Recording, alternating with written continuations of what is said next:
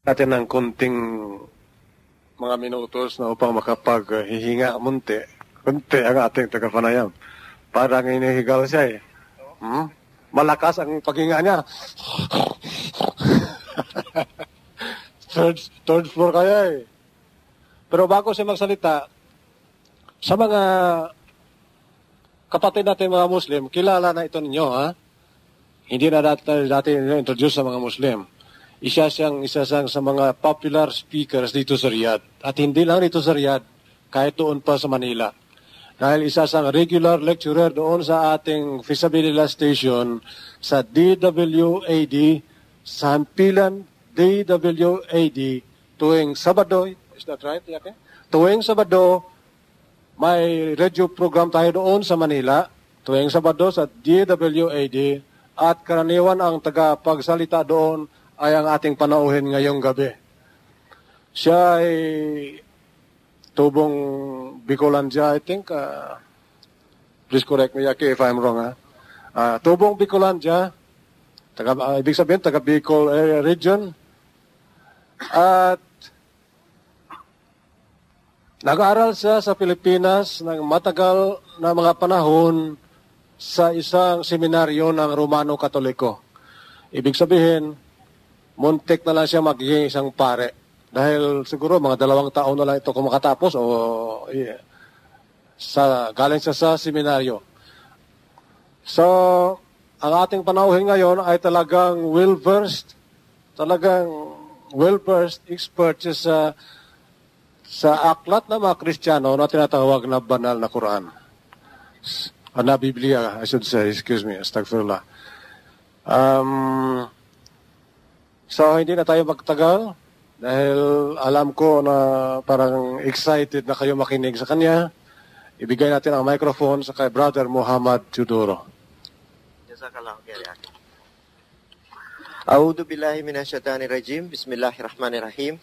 Wassalatu wassalamu ala sayyidina Muhammadin wa ala alihi wa sahbihi ajmain. Una, nagpapasalamat ako sa Allah subhanahu wa ta'ala at binigyan niya ako ng pagkakataon na personal kayong makaharap at muling makausap, inshallah. At nagpapasalamat din ako sa kapatid natin na nag-aanyaya sa akin upang uh, talakayin ang ilang paksa hinggil sa ating pananampalataya. At para dun sa mga kapatid kong Muslim, bayaan yung bating ko kayo sa Universal na Pambating Islam. Assalamu alaikum warahmatullahi wabarakatuh.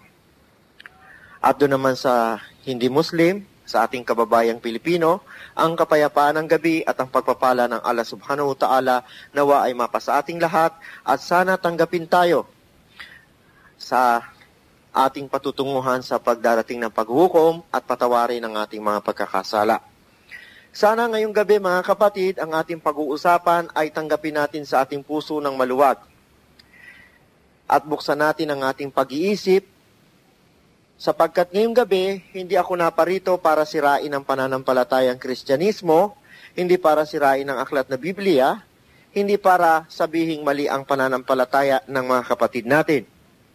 Narito ako gaya ng inuutos ng banal na Quran na anyayahan ang mga angka ng kasulatan, ang Hudyo at Kristiyano, sa paraang maayos, sa paraang hindi mapanghamok, at sa paraang makakapagbigay buti sa bawat isa. Kaya inaasahan ko, pagkatapos ng ating panayam, at hindi ko hahabaan, sana inshallah, dahil nakita ko yung iba'y nanginginig na sa lamig. No?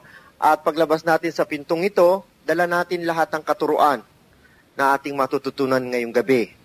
Ngayong gabi, narito ako hindi para makipagtalo sa inyong pananampalataya, narito ako ngayong gabi upang ibahagi ang katotohanan. At dahil ito ang una kong pagkakataong magsalita sa inyo, hindi muna ako tatalakay tungkol sa pananampalatayang Islam na gaya ng dapat nating gawin sana bilang isang Muslim. Sapagkat natitiyak ko, kung hindi pa kayo nagkakaroon ng sapat na kaalaman hinggil sa pananampalataya, kahit anong ganda ng aking paliwanag tungkol sa banal na Quran at sa salita ng Propeta Muhammad sallallahu alaihi wasallam, ito ay hindi nyo tatanggapin at hindi nyo maunawaan sapagkat hanggang ngayon nasa inyong puso pa rin ang inyong paniniwala na si Jesus ay Diyos, si Jesus ay tagapagligtas, at si Jesus ay kabahagi ng Diyos. Hindi ko rin inaasahan ngayong gabi na tatalakayin ko ang pananampalatayang Kristyanismo sapagkat natitiyak ko kung ito ang gagawin, ay baka sa susunod na aking pagpunta rito ay hindi nyo na ako tanggapin. Sapagkat baaring sabihin ninyo, bakit naman yung tagapagsalitang yan, eh binaboy na si Heso Kristo, ang Diyos. O bakit yung tagapagsalitang yan, eh dati palang Kristiyano yan, ay walang utang na loob. So kaya ngayong gabi, iiwasan natin ang mga bagay na yan upang sa mga susunod kong pagtalakay ay higit nating maunawaan kung ano ang lalim ng ating pananampalataya. Kaya ngayong gabi, mga kapatid, hindi ako tatalakay ng paksa tungkol sa Islam, sa doktrina ng Islam, hindi rin ako tatalakay ng paksa tungkol sa Biblia o sa doktrina ng Kristyanismo. Kung gayon, kung hindi natin tatalakayin ng Islam at hindi natin tatalakayin ng Kristyanismo, ano ang magandang paksang pag-usapan? Kailangan ang pag-usapan natin ay yung paksang kapwa tatanggapin ng Muslim at Kristiyano. Ngayong gabi, nararapat tayo ay magkasundo. Sapagkat ganun, para magkaroon tayo ng kapayapaan, kailangan pumunta tayo sa gitnang bagay na pwedeng pagkasunduan ng magkabilang panig, ang Muslim at ang Kristiyano. Ano yung ano yung uh, bagay na yan? Pagpaumanin nyo kung ako'y lalapit kasi hindi ako sanay nung may pagitan. Kasi ang aking paniniwala, miskin ako nagtuturo pa sa paralan, no? For your information, nagtuturo ako ng, sa, sa College of Engineering sa isang university sa Pilipinas. Laging inaalis ko yung pagitan, yung patwang sa pagitan ng nagtuturo at ng nag-aaral. Kaya ngayong gabi, para bang sa pagitan pa lang natin ay nilagyan na natin ng harang, no? Meron ng malaking agwat. So kung ayaw nyo lumapit, siguro mas madali lumapit yung isa kaysa sa dalawampu. Kaya ako na lang ang lalapit. Kaya huwag niyong isipin ako'y kakanta, no? so, gaya nga ng sinabi ko, ang ating pag-uusapan ay tungkol sa, pananampala, sa pananampalataya ng magkabilang panig na kung saan sila kapwa ay ano, magkakasundo. Ngayon, kapwa Muslim at Kristiyano ay naniniwala sa Diyos, di ba? Tama, naniniwala ang kapwa Muslim at Kristiyano sa Diyos. Kung gayon, yun ang ating pag-usapan. Sapagkat kung yun ang pag-uusapan natin, sa unang punto pa lang, magkasundo na tayo. Na ang Muslim naniniwala sa isang na may Diyos, ang Kristiyano naniniwala na may Diyos. Ang Kristiyano ay naniniwala na ang Diyos ay lumikha ng bagay na nakikita at hindi nakikita, at lumikha ng sandaigdigan at lumikha sa tao. Ang Muslim ay naniniwala na ang Diyos na may Diyos na lumikha sa lahat ng bagay na nakikita at hindi nakikita at anumang bagay na narito sa lupa. So kung gayon, makikita natin na kapwa Muslim at Kristiyano naniniwala na may Diyos. So yun ngayon ang ating pag-usapan at hanapin natin kung saan bagay tayo pwedeng magkasundo. Sino mga kapatid nating Kristiyano rito? Meron ba? Meron? Meron? Alhamdulillah. ang mga Muslim, of course, makikilala ko na sa pamagitan ng kanilang itsura, no? So, tatawag tayo ng isa nating kapatid sa Kristiyano. Sinong volunteer? Sige na, wala namang bayad eh, tsaka walang camera. Sige na, bro. Sino? Sino? Volunteer. Ha? Wala? sino? Sino, bro? Para magkasun maintindihan natin ang ating pag-aaralan ngayon, ang ating tatalakayin. Ha? O yun, may Nag-volunteer siya, yung binolunteer niya yung katabi niya. Broly ka rito. Alam mo, ganyan naman talaga Pilipino eh, no? Tataas ng kamay, tapos ituturo iba. halika, halika kapatid. Sige na, halika na. Para ano, wala namang, wala, tayo, tayo lang naman dito, wala namang ibang lahi, meron ba? Ha, meron ba, meron? Ha, sige na kapatid, halika. Kristiyano ka, no? Oh, halika, halika. Sige na. Sige na. Sige na. Nahihiya. Sige na. Sige na, para masimulan natin, bro. o sige, yan. Si brother natin. Alhamdulillah. Anong kapangalan mo, kapatid? Si Panyong. Panyong. Si brother Panyong. Ngayon, tatawag naman tayo ng kapatid nating Muslim. Sino ang volunteer sa Muslim? Sino? O yun, binolunteer din ang kapatid nating Muslim. Halika na, bro. Okay. Ngayon, mga kapatid, narito tayo, kaya tayo nagtawag ng ating mga kapwa nating Pilipino sa harapan upang higit nating maunawaan ang nais kong iparating sa inyo. Si kapatid Pangyon ay isang Kristiyano at si kapatid Felix Ahmed. Ahmad, o si kapatid Ahmad ay Muslim. Ngayon, tatanungin natin sila. Gaya nga na sabi natin, ang paksa natin pag-uusapan, kailangan kapwa tayo magkakasundo. Ah, kapatid na Pangyon, naniniwala ka na may Diyos? Opo. Ikaw, kapatid Ahmad, naniniwala ka may Diyos? Alhamdulillah. Okay. Naniniwala ka na isa ang Diyos? Oo. nan Naniniwala ka na isa ang Diyos? Oo. Naniniwala ka na ang Diyos na yan ang may likha ng langit at lupa? Oo, ako naniniwala. Naniniwala. Yan din ang lumikha at nagbigay ng mga propeta. Naniniwala. Yan din ang nagsugo sa mga propeta. Oo, naniniwala ako. Kung gayon, makikita nyo, ang kapatid Panyong at kapatid Amat ay kapwa naniniwala sa magka, ah, magkaparehong bagay. Ngayon, kapatid, anong relihiyon mo? Ah, katoliko. Anong grupo sa Katoliko? Sige. Ano? Ah, Romano, Apostolika, Ah, Romano. Romano. Ikaw, kapatid. Alhamdulillah, Islam. Si Brother Panyong, ang kanyang reliyon ay Romano Katoliko at si Brother Ahmad ay Islam. Siya ay Muslim, siya ay Kristiyano. Subalit pareho silang naniniwala sa isang bagay. Kung naniniwala sila sa isang Diyos at itong lumikha ng langit at lupa, bakit si Panyong ay naging Kristiyano at si Ahmad ay naging Muslim? Saan nagkaiba? Hindi pwedeng magkaiba kung isa ang pinaniniwalaan, hindi ba? Dahil kung iisa ang Diyos, iisa ang katuruan. Kung isa ang katuruan, iisa ang batas. Kung isa ang batas, iisa ang relihiyon. Pero kayo ang saksi ngayon, gaya ng sinabi nila sa testimony nila, na si brother ay naniniwala sa lahat ng pinaniniwalaan ni Ahmad, pero siya ay Kristiyano at ang ating kapatid ay Muslim. Saan sila nagkaiba? Baka naman yung Diyos nila ay magkaiba, kahit na isa. So tanungin natin. Dahil yun na lamang ang punto eh. Dahil pareho silang naniniwala na ito ang lumikha at makapangyarihan ni isa, pero magkaiba silang relihiyon. Kung gayon, kung magkaiba silang relihiyon, it follows na iba ang kanilang Diyos. Ngayon, linawin natin kung isa pa rin ang kanilang tinutukoy na Diyos. Kasi kung isa ang tinutukoy na nilang Diyos, nararapat ngayong gabi, kailangan magkasundo si Brother Panyong at si Brother Ahmad sa isang landas ng pananampalataya. Hindi ba? Kung isa ang Diyos. Pero kung hindi naman, may karapatan si Brother Panyong na manatili sa kanyang pananampalataya at si Brother Ahmad sa kanyang paniniwala. Ngayon, Brother Panyong, yung sinasabi mo bang isang Diyos, yun ang nagsugo kay Jesus at lumikha kay Eva at Adan? Oo, siya. Ikaw, Brother Ahmad, yung sinasabi mo bang isang Diyos, yun ang lumikha kay Eva at Adan at siya nagsugo rin kay Jesus bilang propeta? Naniniwala. Kung gayon, iisa ang kanilang Diyos. 100% walang pinagkaiba ang kanilang Diyos. Ang Diyos ni Panyong ay Diyos ni Ahmad. Walang pinagkaiba. Kung gayon, bakit nga sila magkaiba? Tanungin natin ngayon si Panyong. Baka may sagot siya. Bakit ka naging Romano Ah, dahil sa sa nakagisnan ko sa aking bansa, sa ating bansa. Sa ating bansa. Sa Pilipinas. So, sa madaling salita, ang sabi ni Brother Panyong, ang kanyang relihiyong Romano Katoliko ay ayon sa kanyang nakagisnan. Ang ibig sabihin ng nakagisnan, yung kanyang minana, yung kanyang kinamulatan, yung kanyang kinamuhayang pamayanan ay maaring pamayanang Romano Katoliko. Ngayon, tanungin natin si Brother Ahmad, bakit ka naging Muslim?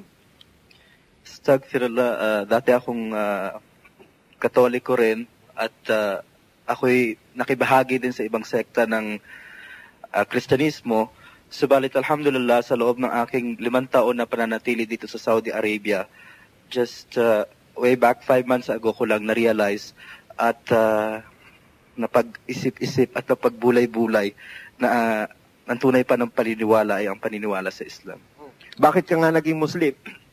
Dahil sa aking paniniwala sa kaisahan ng Diyos at naniniwala ako na si Propeta Jesus ay siyang sugo at alipin ng Allah at si Propeta Muhammad sallallahu alaihi wasallam ay isinugo rin ng Allah. Sila yung mga propeta na pinadala ng Allah at binigyan ng mga revelasyon. Alhamdulillah. So ngayon mga kapatid, sa dalawang sagot, sa sagot ni Brother Panyong at sa sagot ni Brother Ahmad kung bakit sila nagkaroon ng kanilang relihiyon, alin ang higit na kapanipaniwala at alin ang higit na may lohikal na paliwanag. So maaring sabihin natin, eh Brother Muhammad, kaya papanigan mo si Brother Ahmad, eh dahil ikaw ay Muslim. So inshallah, ngayong gabi, papaliwanag natin, bago natin ipaliwanag, kung bakit naging Muslim si Brother Ahmad, kung bakit naging Romano-Katoliko si Brother Panyong. Maraming salamat kapatid na Panyong at maraming salamat kapatid na Ahmad. Ngayon, mga kapatid, bakit ko pinilit na sila ang magpahayag ng kani-kanilang paniniwala? Sapagkat gusto kong malaman ninyo ang inyong sarili o makita ang inyong sarili sa kanilang sariling pagpapahayag. So makikita natin sa simula't simula, sa likas na damdamin ng mga Pilipino, kung tatanungin mo sila tungkol sa paniniwala sa Diyos, makikita mo walang dibisyon sa paniniwala. Ang paniniwalang ng kapatid Panyong at paniniwala ni kapatid Ahmad, makikita natin ay iisa. Walang pinagkaiba. Itanong mo kung sino ang Diyos, ang sasabihin la ang lumikha ng langit at lupa. Ang may gawa ng lahat ng bagay na nakikita at hindi nakikita, ang lumikha kay Eva at Adan, ang nagsugo kay Jesus sa pamagitan ni Gabriel at nagsabi kay Biring Maria na siya ay maglalalang sa kanyang sinapupunan ng isang sanggol at ito ay tatawaging tagapagligtas o Messiah. So makikita natin sa puntong iyon, mga kapatid, na wala tayong pagtatalunan, na wala tayong pag-aawayan tungkol sa ating pananampalataya sapagkat iisa tayo. Lahat tayo ay nanggaling sa lahi ni Ebat Adan. Kaya hindi pwede nating sabihin, ako ay mas matalino. Hindi pwede natin sabihin, ang lahing Amerikano ang silang pinakamagaling. Hindi natin pwedeng sabihin, ako matalino at ang mga lahing ganito ay mabababa. Hindi natin pwedeng sabihin ng mga Indiano ay ganito. Hindi natin pwedeng sabihin ng mga Thailander ay ganito. No. Sapagkat galing tayo sa iisang magulang, si Eva at si Adan. Nagkaiba-iba lang tayo ng ating lahi at kultura sapagkat ito ang tinakda ng Diyos sa atin. Dahil sabi nga sa banal na Quran, kung hahangarin lamang ng Allah, gagawin niya tayong isang bansa. Sabi niya, gagawin tayong isang bansa. Pero bakit tayo ginawang Pilipino, ginawang Arabo, ginawang Inchik, ginawang Hapon? upang tayo ay subukan na sa ating pagkakaiba-iba ng lahi kung tayo ay patuloy na mananampalataya sa isang Diyos. Kaya ngayong gabi, mga kapatid, siguro hindi tatanggapin ni kapatid Panyong at ng mga kapatid nating Pilipinong Kristiyano ang sabihin sila'y hindi nananampalataya. Masakit, hindi ba? Wala sino mang Kristiyano sa matuwid niyang pag-iisip ang sasabing, Ako'y hindi nananampalataya at ako'y hindi mapupunta sa langit. Natitiyak ko, marami pa sa kanila ang makikipaglaban ng patayan para lang sabihin sila ay tunay na matuwid at nananampalataya. Subalit, gaya nga ng ating kriteria o batayan sa pananampalataya, kailangan ang ating pagsamba ay nakatuon lamang sa lumikha sa atin, hindi dun sa nilikha ng Diyos na katulad natin. Kung tunay tayong nananampalataya sa Diyos at kinikilala natin siya ang makapangyarihan na may likha ng langit at lupa, ng bagay na hindi nakikita at nakikita, nararapat lamang na tayo ay magpasalamat sa Kanya at nararapat lamang na tayo ay sumamba sa Kanya lamang.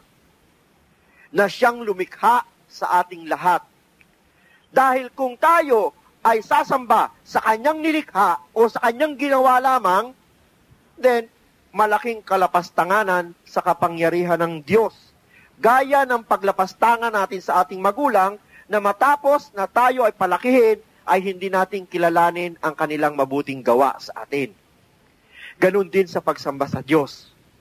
Ngayon, marami sa mga kapatid natin nagsasabing, Brother Muhammad, nananampalataya naman kami. Total, sabi mo, iisa ang Diyos eh. Iisa yang Pilipinong Muslim at Kristiyano naniniwala sa isang Diyos. Oh, eh bakit kailangan pa kami maging Muslim? Yung pala eh, kapwa kami naniniwala na isa ang Diyos. Yun ang palagay ng karamihan. Subalit kung susuriin natin sila, kung tatanungin natin ulit ang kapatid nating Panyong, kung siya mananalangin, sino ang kanyang Diyos na tinatawag? Sino ang kanyang Diyos na tinatawag?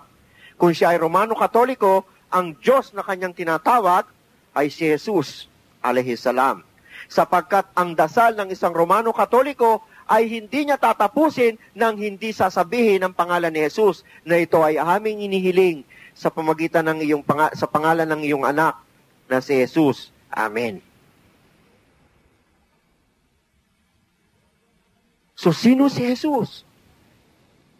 Si Jesus ba ang may likha ng langit at lupa? Si Jesus ba ang lumikha kay Eva at Adan? Kung gayon, hindi siya ang Diyos, sapagkat batay sa testimony ni kapatid Panyong, ang lumikha ng ang Diyos ay ang lumikha ng langit at lupa. Maliwanag, wala sa kaysaysayan sa Biblia na si Jesus ang lumikha ng langit at lupa. Wala ring patotoo o patunay na si Jesus ang lumikha kay Eva at Adan. Sa ganung punto, hindi po pwedeng maging Diyos si Jesus alayhi salam. Hindi ito ang Diyos na tinutukoy ni kapatid Panyong. Subalit, katulad niya at sa marami sa kanya o marami sa inyo, makikita natin nagdarasal lumuluhod sa imahe ni Jesus, sa imahe ng Lord Pardon, sa imahe ng Black Nazarene, sa imahe ng Santo Niño, sa imahe ni, Bla- ni Mary, ng Our Lady of Manawag. So kung gayon, nasaan na ang pagsamba sa Diyos? Nasaan na ang tinatawag nating Diyos? Nasaan na yung kinikilala nating makapangyarihan sa lahat? Of course, hindi si Virgin Mary ang lumikha sa atin. Hindi si Virgin Mary ang lumikha ng mundo. Pero marami sa atin ang nagdadasal, nagnurosaryo, nagnunumbina sa Kanya. So tapos sasabihin natin, tayo ay nananampalataya. Kaya marami sa mga kapatid natin, kung makikita nyo sa banal na Quran, tinawag ang mga Kristiyanong naligaw at ang mga Hudyo na isinumpa. Kung makikita natin sa, Bib- sa Quran, sinasabing ang mga kapatid nating Kristiyano ay ang tinatawag ng people of the book, ang aklat ng mga kasulatan. Ganito sila tinawag sa banal na Quran. Binigyan sila ng pagpapalaga sapagkat marami sa kanila ang naniniwala sa kasulatan. Subalit, yung mga kasalutan, kasulatan na kanilang pinaniniwalaan ay pinalitan na ng mga tao na merong motibo tungkol sa kanilang ginagawa. At inshallah, yun ang patutunayan natin ngayon kay kapatid Panyong at sa kapatid nating mga Kristiyano at mga kapatid nating Muslim para kanilang maunawaan. Okay. Ngayon, marami sa kanilang sasabi, Brother Muhammad, dasal ako ng dasal sa Diyos. Hanggang ginawa pa nila ng kantahan Diyos, natutulog daw ang Diyos. Dahil hindi sila pinakikinggan. Di ba? Natutulog pa raw ang Diyos. Astagfirullahaladzim. Kung makikita natin kung paano lapastanganin ang kapangyarihan ng Diyos sapagkat hindi natin kilala ang Diyos. Bakit ganun, Brother Muhammad? Dasal ako ng dasal, di naman pinakinggan. May pinipili yata ang Diyos. Mga kapatid, simple lamang. Ang tinutugon, ang sabi ng Diyos, ng Allah sa banal na Quran, siya ay tumutugon sa tumatawag sa Kanya. Siya ay sumasagot sa panalangin ng sinuman. Kaya nga makikita natin sa banal na Quran, kung titignan natin ang banal na Quran, makikita mo kung naguutos ang Allah Ta'ala sa propeta Muhammad sallallahu alaihi wasallam, ano sabi niya? Cool, sabihin mo o Muhammad. Ganyan magutos ang Allah Ta'ala sa propeta ng Islam. Kung magtatanong ang aking mga tanan- mga alipin tungkol sa alak, sabihin mo o Muhammad. Yun ang instruction ng Allah subhanahu wa ta'ala. Kung magtatanong ang aking mga alipin tungkol sa buwan ng ah, period ng babae, sabihin mo o Muhammad. Kung magtatanong ang aking mga alipin tungkol sa pakikidigma, sabihin mo o Muhammad. Laging ganon ang pamamaraan ng Allah subhanahu wa ta'ala sa Quran. Cool. Sabihin, bigkasin mo o Muhammad. Pero, anong sabi ng Allah Ta'ala? Subalit, kung sila ay mananawagan sa akin, kung sila ay tatawag sa akin, hindi sinabi ng Allah Ta'ala na cool, hindi sinabing sabihin mo o Muhammad. Ang sabi ng Allah Ta'ala, ako ay malapit sa kanila, dinidinig ko ang bawat panalangin ng tumatawag sa akin. So makikita natin doon na ang ibig sabihin ng Allah Ta'ala na hindi na kailangan si Propeta Muhammad para kami ay magdasal sa Allah Subhanahu wa Ta'ala. Hindi na kailangan kami dumampa sa, oh, Propeta ng Islam, tumatawag kami sa Allah, tulungan mo kami. No. Categorically, sinabi ng Allah Ta'ala, ako ay malapit sa sino mang tumatawag sa akin. So gamitin natin criteria yon. Sa kapatid nating Kristiyano kung naniniwala sila sa Diyos, sa makapangyarihang Diyos, sa isang Diyos, natitiyak ko na sino mang tumawag sa Kanya ay tutugunin ang Kanyang panalangin. Eh pero bakit nga si Juan de la Cruz ay napakakulit at ipinagpipilitang hindi raw siya nadidinig ng Diyos at hindi raw pinakikinggan ang kanyang panalangin. Sapagkat, kapatid, walang pinagkaiba yan. May kaibigan ka sa Pilipinas. Sulat ka ng sulat. Oh, dear kapatid Cesar, ako ay narito ngayon sa kingdom, taglamig ngayon. Ang ganda-ganda rito. Sulat ka, isa. Hindi sinagot ni Cesar. Pangalawa, hindi sinagot ni Cesar. Pangatlo, hindi sinagot ni Cesar. Pang-sampu, nabuisit ka na. Ang sabi na ngayon ni Juan de la Cruz, Cesar, ito na huling sulat ko. Sagutin mo man o hindi, wala na tayo. Hindi na tayo magkaibigan. Hindi mo ba alam, nagtaas na ang stock dito sa Saudi Arabia at napakamahal na, tapos hindi mo man lang sinasagot ang aking sulat. Nagbakasyon si Juan de la Cruz. Eh, magkabahay lang sila ni Cesar. Ang sabi niya, pare, labo mo, nakasampung sulat ako, ngayon naghahanap ka ng pasalubong, hindi mo sinagot. Sabi naman ni Cesar, pare, wala akong natanggap. O, sumpaman, wala akong natanggap. Bakit saan mo ba in-address? Sinabi yung address.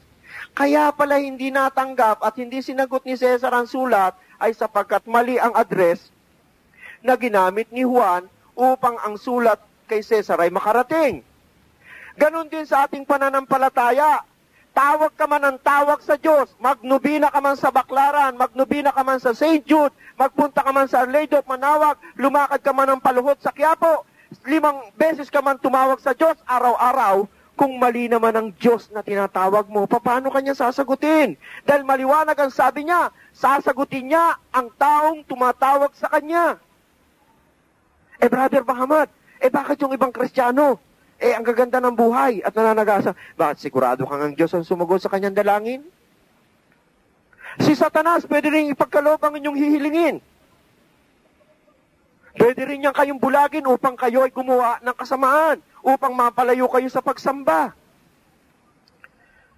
Subalit, gaya nga ng sabi natin, ang Allah Ta'ala ay maawain, mahabagin. Kaya yung sino man na nakikita niyang buspusan ng paniniwala sa Kanya, yun ang Kanyang pinagkakalooban ng biyaya. Kaya mga kapatid, walang pinagkaiba sa kapatid ko. Nagro-rosaryo, Hail Mary, full of grace, the Lord is with thee. Naglalakad ako sa dan. Oh, tol, kanino ka nagdadasal? Sa Diyos. Eh, ba't ka dyan kay Birhin Maria nagdadasal? See? Tumatawag daw siya sa Diyos, tapos Hail Mary, full of grace, the Lord is with thee, may birhin kami ng manawag at tapos may kandila sa altar. Sabi ko, paano ka pakikinggan ng Diyos? Eh, yung tinatawag mo si Birhing Maria. So, nasaan ngayon ang pagkakaiba ng paniniwalang Islam at ng Kristiyano? Si kapatid Ahmad, pag tumawag siya, pag sinabi niya, Allahu Akbar, para kang nakakunik, para kang may direct line sa langit. Diretso ka agad. Eh ang estilo sa mga kapatid natin, naniniwala nga sila sa isang Diyos, gusto pa nilang dumaan sa operator to transfer the call. Bakit? Inutos ba na nag-iisang Diyos na gumamit tayo ng tagapamagitan? No.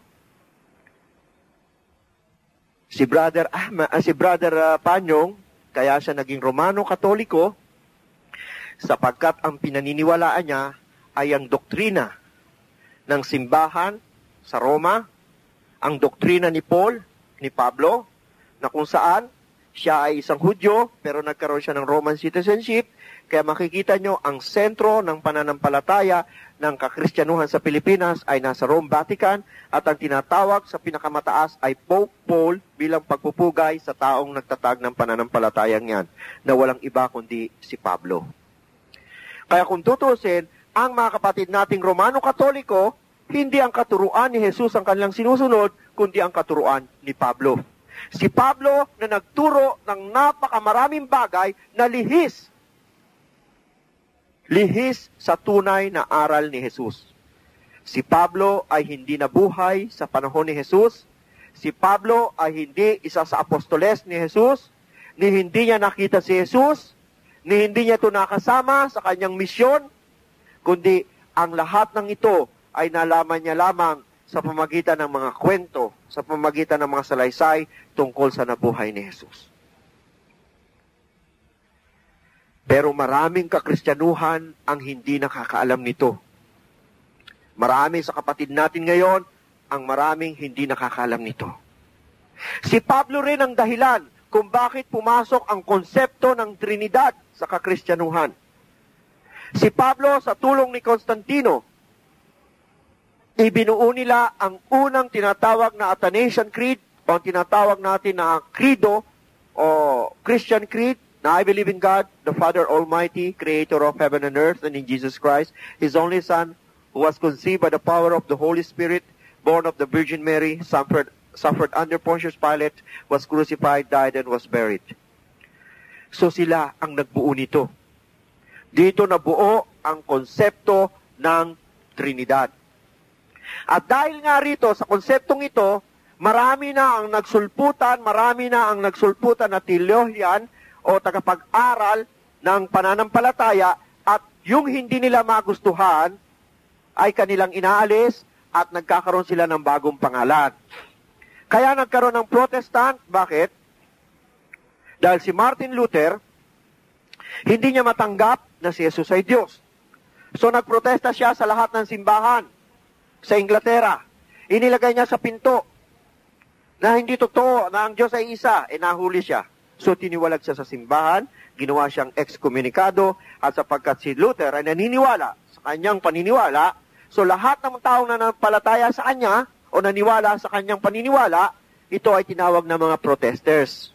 Kaya nabuo sila, sila ang tinawag na the Protestant. Nagprotestant, nagprotest sila sa Roman Catholic, sa Roman Faith. Dahil itong Protestant na to ay may kanyang iba't ibang ideolohiya, kaya itong Protestant na to nahati sa apat. Merong Orthodox, merong Evangelists. Ha? Siguro alam niyo yan.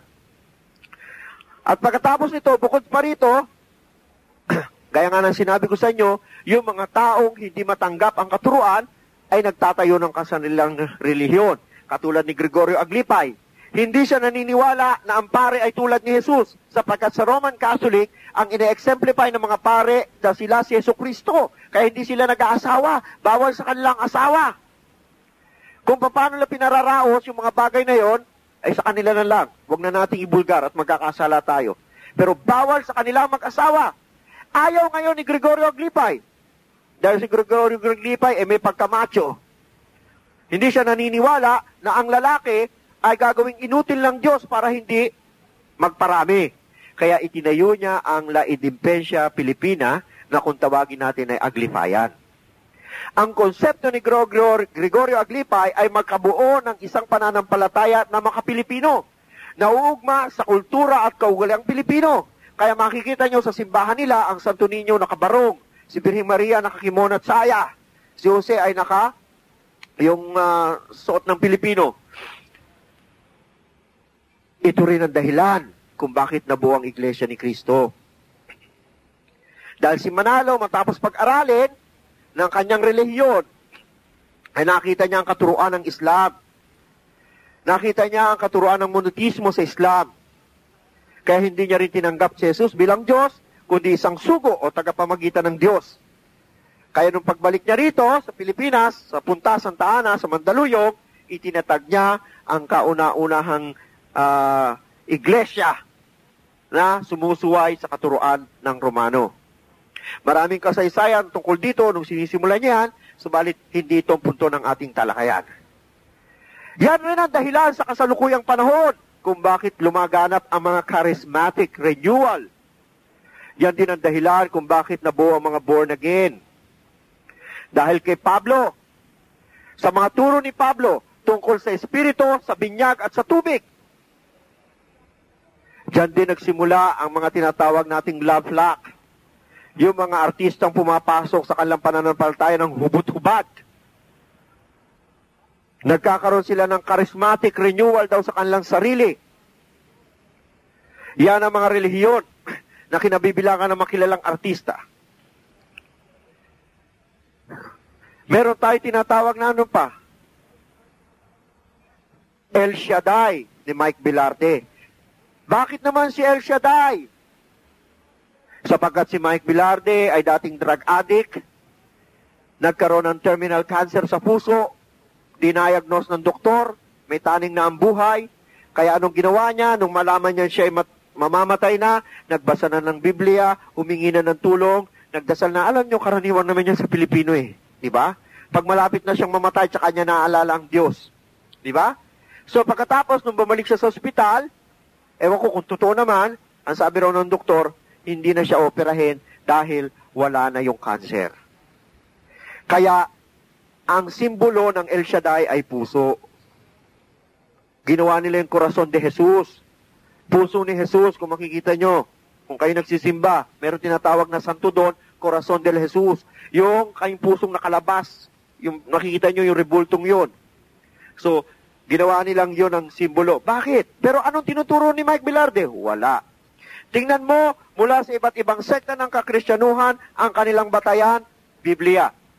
Tanungin mo ang Iglesia ni Cristo, ang batayan Biblia. Tanungin mo ang Protestante, ang batayan Biblia. Tanungin mo ang Saksi ni Hoba, batayan Biblia. Tanungin mo ang El Shaddai, ang batayan Biblia. Ang Born Again, Biblia. Ang Aglipayan, Biblia. Ang Roman Catholic, Biblia. Ang ah, Apostolic or Orthodox or Anglican, Biblia. Kung gayon, kung iisa ang source, bakit iba-iba relihiyon? Iba ba ang tinuro ng Biblia sa born again? Iba ba ang tinuro ng Biblia sa charismatic? Iba ba ang tinuro ng Biblia sa Iglesia ni Cristo? Sa Aglipayan? Sa Protestant? Ah, kapatid, huwag nating pahirapin ang pagkilala sa Diyos. Simple lamang ang gawin nating batayan. Ang batayan, kung isa ang Diyos, isa ang aklat. kung isa ang aklat, isa ang pananampalataya. Kung isa ang pananampalataya, isa ang paparaan ng pagsamba. Kaya ngayong gabi, mga kapatid, tanungin natin ang ating sarili. Kung mahal natin ang Diyos, ang nag-iisa at tunay na Diyos, at kinikilala natin, kinikilala natin ang kanyang kapangyarihan, na siya ang nagmamay-ari ng ating sarili at lahat ng bagay dito sa lupa, nararapat lamang kung gayon na tayo ay sumamba sa isang Diyos. At dapat nating kalalanin kung sino ang Diyos. At ngayong gabi, mga kapatid, natitiyak ko sa mga tao ngayong narito, kay Muslim siya o Kristiyano, gaya ng sinabi ni kapatid Panyong, na iisa Diyos. Meron bang naniniwala rito hindi isa Diyos? Wala. Kung gayon, mga kapatid, ngayong gabi, kailangan magdesisyon tayo. Kung isa lamang ang Diyos na ating sinasamba, nararapat na magkaisa tayo sa pamaraan ng pagsamba. Hindi kailangan iba-iba. At kung isa lamang ang Diyos, iisa lamang ang kanyang turo.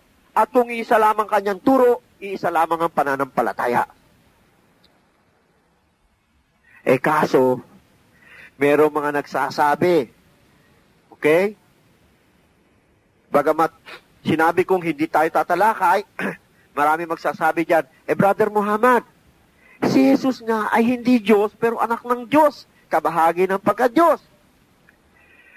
Ilang libong beses ko nang pinaliwanag sa mga kapatid natin o hinamon ang iba nating kapatid na ipakita, ipakita, ipakita ang kanilang batayan kung papanong si Jesus ay naging Diyos.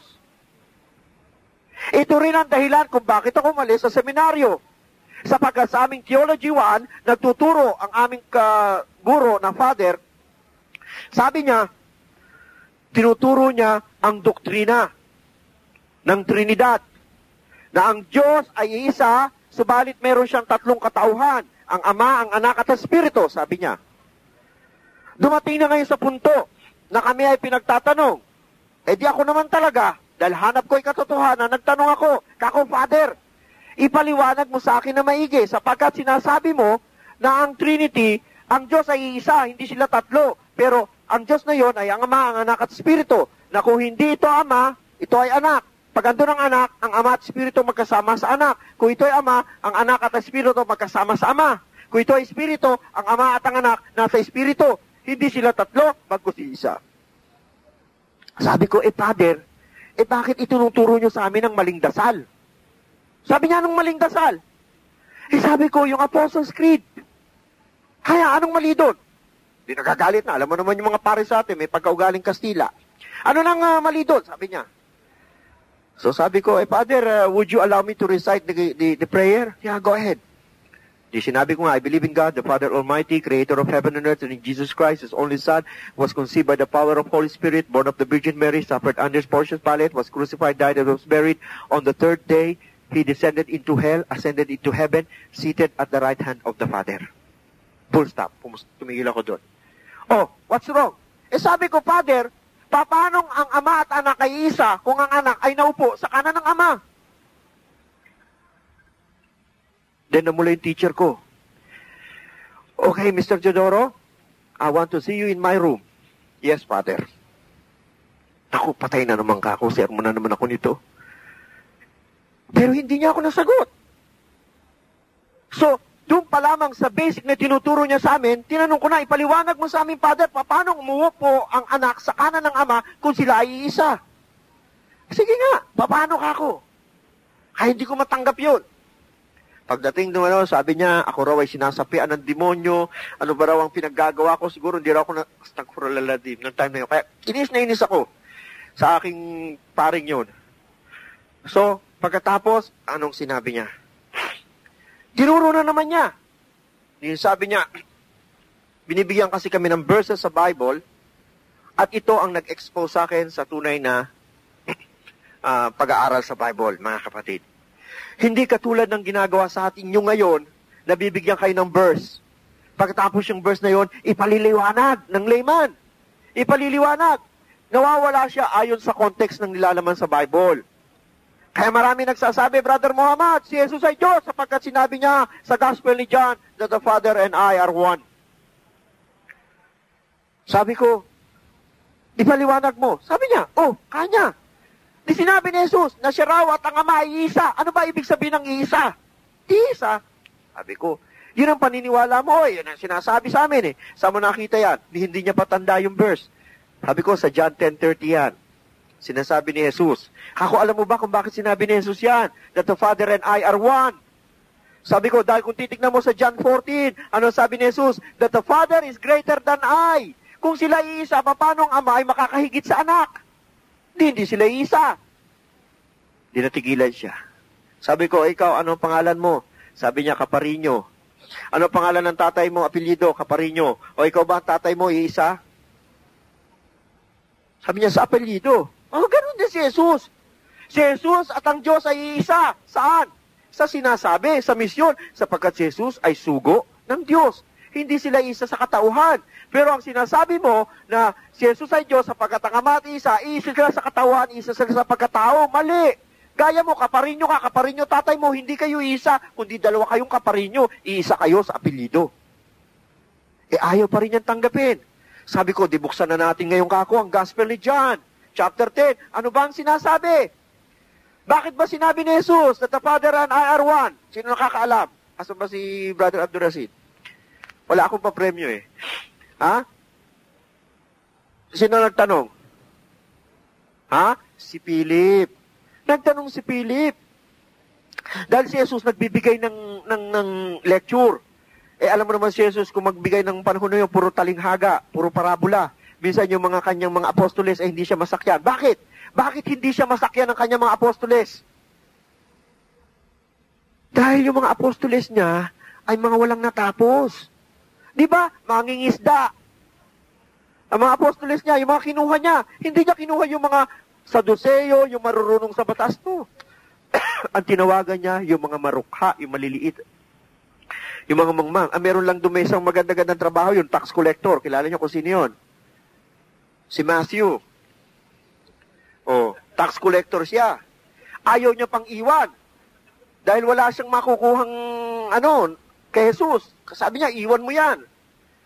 Kaya hindi siya maintindihan sapagkat ang kanya, mga tagasunod, ay sinabi natin, hindi ganun kataas ang antas ng pinag-aralan. Inshallah, kung may pagkakataon, ipaliliwanag ko sa inyo kung nasaan si Jesus at the age of 10 to 33 o 30. Wala yun sa Biblia. Wala yun sa Biblia. Pero ipaliliwanag ko kayo kung nasaan siya at kung bakit siya ganun magsalita, kung saan siya natuto ng tungkol sa batas at tungkol sa ebanghelyo. Wala siyang dalang bagong uh, doktrina, pero meron siyang dalang katuruan. Ang tinatawag na ebanghelyo na ipinagkaloob sa kanya. Inshallah, sa mga susunod natin pagkakataon, kung gusto niyo malaman, tatalakayin natin yan. At kung paano pinalitan ang ebanghelyo ng mga tagapagsulat.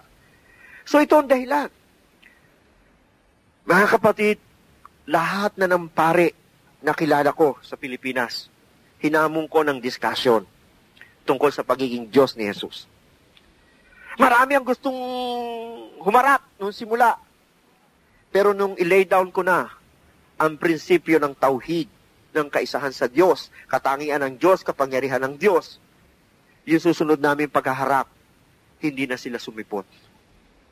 Wala ni isa man, miski si Jaime Cardinal Sin, on the record ako, kahit iparinig ninyo, hindi niya nasagot at pinahanap ko sa Biblia kung nasaan na tinutukoy na si Jesus ay Diyos o kabahagi ng Diyos. Pero marami akong naipakita sa kanila mismo sa bibig ni Jesus. Hindi niya inangkin na sa Diyos, kundi siya ay tao at propeta o sugo ng Diyos. Hindi kayo maniniwala. Alam ko. Dahil hindi nyo binasa ang Biblia. Pero kung binabasa nyo ang Biblia at yung verses na sasabihin ko, sasabihin nyo, tama ang sinasabi ni Brother Muhammad. Bakit madali kayong linlangin? Bakit madali kayong lukuhin? Sapagkat hindi nyo alam ang inyong aklat ni hindi nyo na kinu-question ang taong nagtuturo sa inyo o ang taong nagsasalita sa inyo. May isang taong pupunta sa inyo at may dalang Biblia at ganun sasabihin sa iyo, kapatid, para ka mapunta sa kalangitan. Tinorta. Wala. Ang kanilang mga example, walang batayan, kapatid. Ni ang salitang Trinidad. Naamoy ko sila. Hindi, talaga.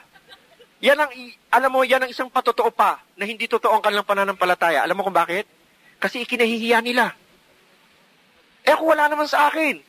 Eh ano kung maging born again ka? Mamamatay ba ako? Mamamatay ka ako? Ipakilala mo sarili mo? Wala. Pero the fact na hindi nila maipakilala ang kanilang sarili, the fact na hindi yan totoong relihiyon o hindi totoong pananampalataya. Well, kung wala, alhamdulillah. At least wala akong masasagasaan. Okay. So, anong sabi ni Jesus? Katulad daw tayo dapat ng hangin na lahat ng sulok ay pinapasok. Di ba? Pinaniniwalaan natin pero hindi natin nakikita. Yun ang ibig sabihin ni Jesus na tayo, kung pinanganak ka sa Espiritu, sa ikaw ay Espiritu. Na ibig sabihin, kung likas naman ang palataya ka sa Diyos, kahit hindi mo siya nakikita, naniniwala ka, ikaw ay pinanganak sa Espiritu. Pero hindi sinabi ni Jesus na buhusan mo siya ng tubig, ilublog mo yung ulo niya, at pagkatapos ay kakantahan niyo at paglutang niya, Amen. Ligtas na siya. No. Saang ritual to? Wala. Sabi ko nga sa inyo, maraming kasalanan si Pablo sa inyong pananampalataya. Pero hindi ito ginusto ni Pablo. Dahil si Pablo ay tunay na nanampalataya kay Jesus, alayhi salam. Ang kanyang pag pananampalataya kay Jesus ay maaring hindi tawaran ng pananampalataya ninyo. Yung pananampalataya nyo kay Jesus kulang pa kaysa pananampalataya ni Pablo. Pero ang problema kay Pablo, ipinortray niya si Jesus larger than life. Higit pa sa dapat kalagyan ni Jesus. Kaya, mga kapatid, ang gusto ko lang sabihin sa inyo is, kung may pagmamahal kayo sa Diyos, magkasundo tayo. Ngayon, sino ba ang dapat kilalanin nating Diyos? Ang dapat nating kilalaning Diyos ay yung makapangyarihan sa lahat. Yung gumawa sa atin, di ba? Natural lamang na sampalataya natin, kilalanan natin yung lumikha sa atin. Gaya rin ng pagkilala natin sa ating magulang, na pinalaki tayo, inaruga tayo, binigyan tayo ng magandang buhay, at pagtanda nila, tinutumbasan natin ang pagmamahal, tinutumbasan natin ang paglilingkod. Ganon rin tayo dapat sa Diyos. Sapagat siya lumikha sa atin, nagbigay sa atin ng lahat ng biyaya, nararapat lang natin siyang sambahin. Pero paano natin siya makikilala? Ang Diyos ay makapangyarihan sa lahat. Hindi niya na kailangan pa ang kaagapay. Hindi niya na kailangan pa ang katulong para manatili ang kanyang kaharian dito sa mundo. Hindi niya na kailangan pang magsatao Ibig man sabihin, para lang ang Diyos pumunta o masabi sa langgam ang gusto niya sabihin, ang Diyos magsasalanggam para lang kausapin ng langgam. Ganun ba ang ibig niyo sabihin sa Diyos? Na ang Diyos para lang kausapin ng tao, nagkatawang tao sa katauhan ni Jesus, para lang natin makita? Astagfirullahaladzim. Di ko ang Diyos pala ay gusto niya kausapin ng mga isda, magiging isda siya, para lang kausapin niya ang mga isda. Ganito ba ang konsepto natin sa Diyos? Ang Diyos makapangyarihan. Di ba pagka nga tayo magsisimba, ano sasabihin ng pari sa atin? Ipahayag natin ang ating pananampalataya. Oh, di, magsasabi tayo ng ating pananampalataya, ako'y sumasampalataya. At pagdating natin sa ritual ng Eucharistia, ano, itataas ng pari.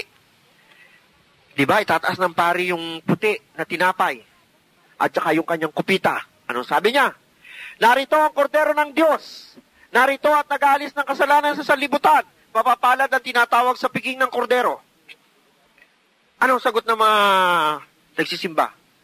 Sige, mga kapatid natin Kristiyano, anong sagot? Ay, patay na. Hindi nagsisimba. Booking. Di ba? Ang sasabihin natin, ha? Yung iba, ilalagay pa yung kanilang, ano, yung kanilang daliri ganyan sa puso.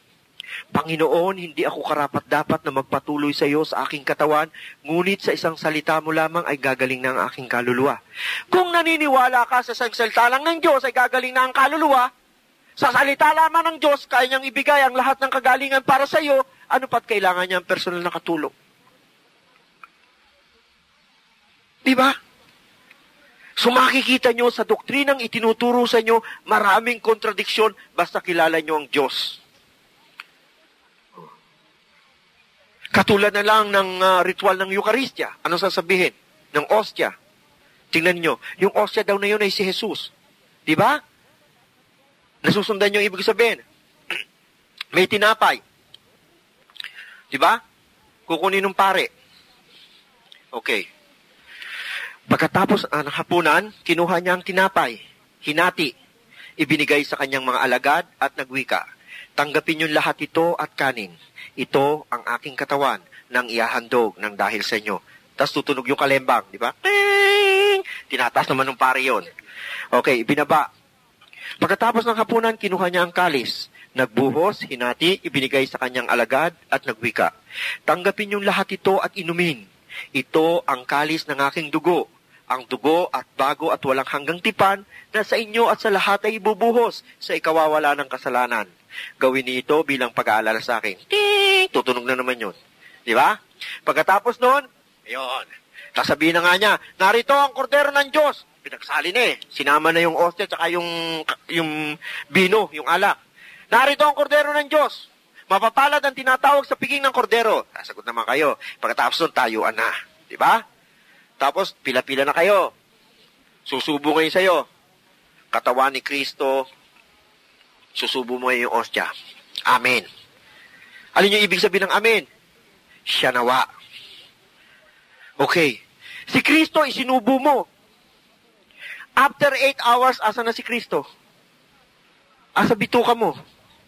Di ba? Eh, saan pupunta yun? Di pag sinubo mo, saan pupunta? Sa esophagus mo, hanggang sa bituka mo, sa small intestine, large intestine, hanggang doon na sa bahay uh, dumi mo. Di ba? After 24 hours, hindi pwedeng manatili si Jesus. Kailangan ilabas mo. Pag milalas-malas, after 26 hours, si Jesus nasa Poso Negra na. See? Ganun ba ang pagdakila natin sa Diyos? Itinuro ba ni Jesus? Hindi. Anong ritual to? Ritual to ng mga pagano. Ritual to ng mga hindi nananampalataya na kinopya ni Pablo. Dahil noong mga panahon na yun, yung mga pagano, gusto niya maging kristyano, maniwala kay Jesus. Kaya kahit ano na lang ginagawa ng mga pagano, ina-adapt niya, ina-adapt niya. Oh. Di ba? Pati yung batas ng pagtutuli, wala pa si Jesus, kailangan ng tuliin ng tao. Pero inabolis ni Pablo yun. Dahil ang mga pagano ayaw magpatuli. Dahil inisip ni Pablo, ano nga ba naman magagawa ng pagtutuli sa iyo kung maniniwala kay Jesus ka? Tinawag pa rin niya. Kaya sila nag-away ni Pedro, hindi ba? Kung nagbabasa kayo ng Book of Acts, nag-away sila ni Pedro dahil si Pedro, ano, sinabihan ni Pablo, bakit ikaw sumasama ka sa pagkain sa mga hentil? Hiniya niya si Pedro sa harap ng maraming tao. Oh. Pero anong ginawa niya? Sumama siya sa gawain ng mga hintil para lang maging kristyano. Kaya yun ang dahilan kung bakit naging smorgasbord na ang pananampalatayang kristyanismo. Alaikum salam. Kaya mga kapatid, makikita ninyo sa punto na isa ang Diyos na paniniwalaan natin. Tama yon. Nagkahiwalay ang Muslim at Kristiyano sa paniniwalang si Jesus ay kabahagi ng Diyos, samantalang ang Muslim naniniwalang siya ay propeta at sugo ng Diyos at hindi kabahagi ng Diyos. Doon lamang tayo naghiwalay. Kaya kung maaalis natin yung maling konseptong itinuro sa atin tungkol kay Jesus, natitiyak ko magkasama tayo sa paniniwala. Doon lang tayo nagkahiwalay. Dahil kung paniniwalaan nyo si Jesus ay sugo, Si Jesus ay propeta, gaya ng karamihan sa mga uh, uh, samahan sa Kristyanismo na naniniwalang si Jesus ay, ano, sugo. May naniniwalang sugo, hindi siya Diyos. May naniniwalang siya ay tagapamagitan. Makikita nyo, may mga pananampalatayang kinopya sa Islam. Katulad ng saksi ni Hoba. Marami. Naisabi nga nila sa akin, Brother Muhammad, eh paano mo mapatutunayan na ang Diyos ay Diyos na at siya hindi Diyos? Sabi ko, kapatid, kung sasabihin ko ba sa yung sinasabi sa Quran, maniniwala ka. Sabi niya, eh, sa totoo lang, hindi. Eh kung sasabihin ko ako sa Bible, maniniwala ka. Eh syempre, aklat ko yan. O sabi ko, sige, bukslanin mo. Sa aklat ni Isaiah, chapter 42. Buklat na naman siya. Pag buklat niya, nakalagay doon, ako si Yahweh, ang Panginoon. Maliban sa akin ay walang iba. Teka, teka, teka ako. Ba't nagkaroon ng Yahweh dyan? Eh, sa Biblia ko walang Yahweh. Yung pala, siya ay saksi ni Hoba. Kaya yung Biblia niya, inalis yung original. Na kasi nakalagay doon, ako ang Diyos at ako nga, maliban sa akin ay walang ibang Diyos. Ilagay nila, at ako nga, imbis na at ako, ako nga, nilagay niya, ako nga si Yahweh. Kahit mga born again, ang tawag na rin kay Jesus, uh, sa Diyos ay si Yahweh. Correct me if I'm wrong. Oh. Diba? Pero wala yun. Dinuktong lang yun. Ano ba yung saltang Yahweh? Inshallah, kung mag-aaral kayo ng Arabic, makikita nyo ang kaibahan. Sapagkat, yung mga yan, yung lengguwahe ni Jesus, yung Aramaic at Arabic, semantic language yan, magkapatid. Makikita nyo yung tinutukoy niyang Eli, Eli.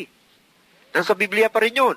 Nung ipinakuraw siya, ha, pinakuraw. Ano sabi niya? Eli, Eli, lama sa baktani. May mga Biblia hindi inalis yung salitang yon. Pero may, may mga Biblia sinali na, ama ko, ama ko, bakit mo ako pinabayaan? May mga Biblia namang, Diyos ko, Diyos ko, bakit mo ako pinabayaan? See, yung Eli na tinutukoy niya, kung titingnan mo sa, sa Arabic yan, ito rin ang tinutukoy ng Allah. Kasi galing to sa word na Elohim. Plural ng God. Pero hindi yun, hindi yun ang ating pag-aaralan dahil napakalalim para sa inyo noon. Dahil unang-una, hindi naman kayo marunong magsalita ng Arabic. At ako, hindi naman ako teacher ng Arabic. Ha? Kaya lang, bagay na nakita ko yon kasi yung derivative ng God. Kaya, mga kapatid, ang punto ko sa pagparito ngayong gabi ay upang ipikilala sa inyo na wala tayong hindi pagkakasunduan kung ating uunawain lamang ang katuruan. Dahil ano ang sabi ni Jesus sa aklat ni Mateo? Katotohanan, katotohanan sinasabi ko sa inyo. Hindi ako sinugo rito upang wasakin ang batas o sirain ang mga propeta pagkus ikatuparan yun. O si Jesus na nagsabi, hindi siya isinugo rito para palitan ang batas o siraan ang mga propeta. Sino yung mga propeta? Yung mga propetang nauna sa kanya upang ikatuparan yun. Bakit? Ano ba sinasabi ni Moses sa Deuteronomy 6? Pakinggan mo ako Israel, mahalin mo ang Diyos, sambahin mo sapagkat siya isang Diyos. O ano sinasabi ni Jesus? Pakinggan mo ako Israel, sambahin mo ang Diyos, mahalin mo ang Diyos ng buong mong puso, buong mong pagkatao, buong mong kaluluwa, sapagkat siya isang Diyos. Mark 12 verse 29. So itong patunay na hindi pinalitan ni Jesus ang katuro ang ibinigay ni Moses. Dahil kung bubuksan niyo sa Old Testament, sa Deuteronomy 6, verse 4, ito ang sinasabi ni Moses. Ay pagpunta niyo naman sa New Testament, ito ang sinasabi ni Jesus daw, according sa Gospel ni Mark.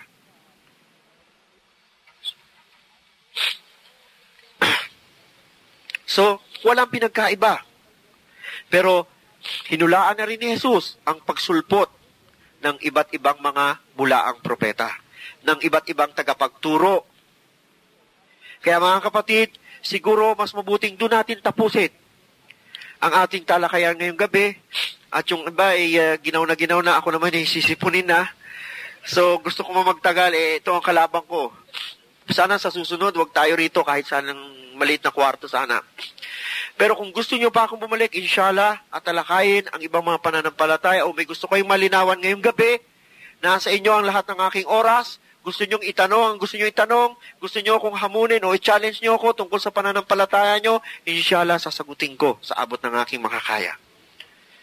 Gaya nga ng sabi ko sa inyo, ako ang may mga katanungang hindi kayang sagutin ng nagtuturo ng theology sa atin. Hindi sa pagyayabang. Kung dala ko lang ang transcript ko, makikita nyo pagdating ko sa theology, flat one ako. Hindi sa pagyayabang. Dahil talaga nung bata pa ako at na 9 years old, doon ko na iniisip ang konsepto ng Diyos. Kako, ang lupit mo, Diyos. Bakit ka ganito? Kami mabait dito, dito. Kasi sa bahay namin, kinuha mo pa tatay ko. Iyak ako ng iyak. Hanggang sa pupunta ako sa simbahan. Ang nanay ko naman, wala na ibinigay ko sa akin kundi ang Biblia, anak. Magbasa ka, magbasa ka. Ano kaya ako magagawa ng Biblia yan? Hanggang sa napupunta na ako, natatagpuan ko na lang after ng class ko, pupunta ako sa simbahan. Hanggang sa nakita ko nung pare umiiyak doon. Sabi niya, Iho, anong problema? Oh. So sabi ko, Father, hindi ko maintindihan siya eh. So tinuturo ko yung nakapako. Bakit niya kami ginaganito? Sabi ko, wala naman kaming ginawang masama, masunurin naman kami anak, wala naman kami storbo, samantalang yung kapitbahay namin, mas masama sa amin, boy pa yung tatay niya hanggang ngayon, tatay ko, kinuha niya. Yes, at the age of nine. Niyakap ako ng pare, iho, may mga hiwaga ang Diyos. Sabi ko, Father, yung ang hiwaga, hindi ko maintindihan eh. Kaya nga tinatanong ko ngayon sa kanya eh, ano pa ang gusto niya? Nanay ko naman ang kunin niya, ako naman kunin niya. Sabi ko gano'n. Siyempre, sa isip na bata, hindi mo masisisiyon. Tatanda ko yon. Sabi niya, anak, kaya hanggang ngayon, yung binigay sa akin ng paring yun, kasama ko pa. Ang Biblia. So, basa ako, anak, tiis ka lang. Kada hapon, dumadaan ako sa kanya. Nagsisilbi-silbi ako sa simbahan. Ako taga-bihis ni Birhing Maria. Minsan ma, pag hinuhubaran ko, ayoko pang pumayag. Tumatalikod pa ako. Kahit bulto lang yun, nahihiya ako. Ako taga-bihis ng mga santo, taga-punas, sa altar, taga-ayos ng bulaklak. So hanggang sa nabasa ko, hindi ginusto ng Diyos na tayo maghirap. Kundi ginusto ng kapwa-tao natin. Kaya nag-repel din naman ako. Napasok naman ako sa samahang makakaliwa. Lumaban naman ako sa gobyerno. Dahil sa paghahangad ko, mga kapatid, pero noong pa man, hindi ko matanggap na talagang si Jesus ang Diyos. Minsan talaga, I have even questions the fundamentals of my faith. Talaga tinatanong ko siya, kung Diyos ka talaga, eh, bakit hindi ka makagalaw? Pakitaan mo ako ng himala. Minsan sasabi ko nga, kahit galawin mo lang yung kapa mo, para marinig mo ko. Na alam ko, narinig mo dasal ko. Yes. Minsan kung titingnan niyo, kung maririnig niyo na sinasabi ko, sasabihin niyo, baliw tong taong to kung magdasal. Natatandaan niyo yung sinibak yung paa ni Jesus sa Quiapo? Ha? Naghurimentado? Yung Lord of Pardon? Sinibak? O, buntik masibak, pati humahalik doon. Andun ako. Ang takot ko talaga noon. Tapos sabi ko, kung Diyos siya, kahit hindi siya kumikilos, dapat meron siyang divine power para proteksyonan yung paa niya. Hindi siya dapat napalakol. Di ba? Doon ako nag-doubt. Kaya mula noon, hindi na ako humalik doon sa paa noon. Tapos tinanong ko na yung pare, pare ba, Father Kako, bakit ba Santo Niño siya? Sino yung Santo Niño? So nagtatanong na ako sa pare ng gano'n, sino yung Santo Niño? Sino naman tong Lord of Pardon? Sino naman tong Black Nazareth? Ba't negro siya, Kako? Oh. Ngayon, ang sasagutin ko rin sa inyo, yung sagot ng mga pare. Kasaysayan ng santong yun. Yung kasansayan ng Santo Niño, umulan daw ng malakas sa tundot, baha, dahil ninakaw ni Imelda Marcos yung Santo Niño, dahil ginto yung kamay, astagfirullah. At nung ibalik ni Imelda Marcos na wala yung baha. Siguro alam niyo, nangyari sa atin yun, di ba? Oh. Ay ko, Father, bakit ganun ang Diyos? Kasalanan ni Imelda, ang dami-daming mahihirap ang pinahirapan niya. Oh. Hindi ko sinabi yon. Hindi naman ako pwedeng idemanda ng libel dahil nasa dyaryo yun. Oh. Kaya, kayo na lang mga kapatid ang magsabi. And then kung talagang gusto nyo maligtas, hindi ang tubig. Hindi ang binyagan ng kaligtasan. Di ba? Sinasabi rin naman sa Biblia eh. Hindi sinasabi rin naman ni Jesus eh. Di ba? Ang pananampalatayang walang gawa ay baog. Ano yung baog? Pag baog ka, ano? Inutil. Hindi magmumultiply. See? Ito ang kaligtasan. Kahit naman alam mo at nanampalataya kay Jesus, nagkaroon ng malaking baha, isukbit mo itong Biblia, lulubog ka pa rin, lalo kang bibigat. Hindi ka niya maililigtas. Ni ang Quran, hindi ka maililigtas. Ang makakaligtas sa iyo ang iyong mabuting gawa at paninimpalataya sa dakilang lumikha. Di ba? So, siguro mga kapatid, ayoko namang, bagamat alam ko na sa aking pagtalakay sa mga kanina, eh meron akong nasagasaan. Hindi ko hangad na saktan kayo. Yun ang gusto kong iparating sa inyo. Di ba? Ang gusto ko lamang parating sa inyo, ipakita sa inyo kung paano kayo niloloko ng inyong mga tagapagturo sa relihiyon. Tama na ako. Naloko nila ako sa loob ng dalawampung taon. Papayagan ko pa ba yung iba na mapatuloy silang mapaloko?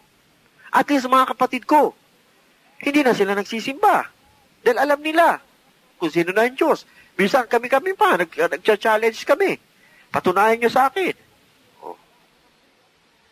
Pero totoo nung kristyano ko, ako pinakamaraming santo sa bahay. Ako pinakamaraming santo. Yung santo ninyo de Cebu, meron ako. Magsabi kayo lahat ng santo, nasa akin. Oh. Kaya, ni ang mga kapatid ko, hindi maniniwalang ako ay magmumuslim.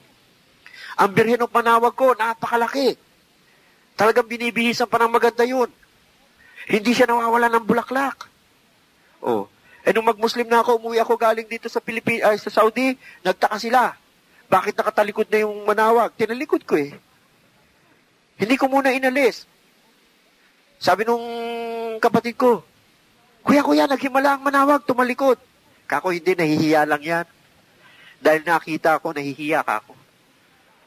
Oh. Unti-unting nawala. Magdadasal sila, wala na yung Lord of Panto, yung Crucifio, dahil yun ang unang kong inalis. Hanap sila ng hanap. Dahil yun ang kauna-unang krus na binili ng nanay ko, na inilagay sa ataol ng tatay ko. E tinago ko, nawawala. Eh, ang kapatid ko may ugali pang nagbibigay ng pagkain sa altar. O, ay gagawin ko nang kukunin ko, kakainin ko. Masasabi lang, nabawasan. Naniniwala silang may anito sa bahay. See? So lahat yun, ang dami kong inalis na paniniwala, mga kapatid. Unang-una na sa sarili ko. Dahil nung una no, ako'y kristyano pa, nang huhula ako. Akala ko gift ng, ng God. Huh? So sa isang araw, mahina ang kita kong 800 sa panghuhula. Oh. Di ba?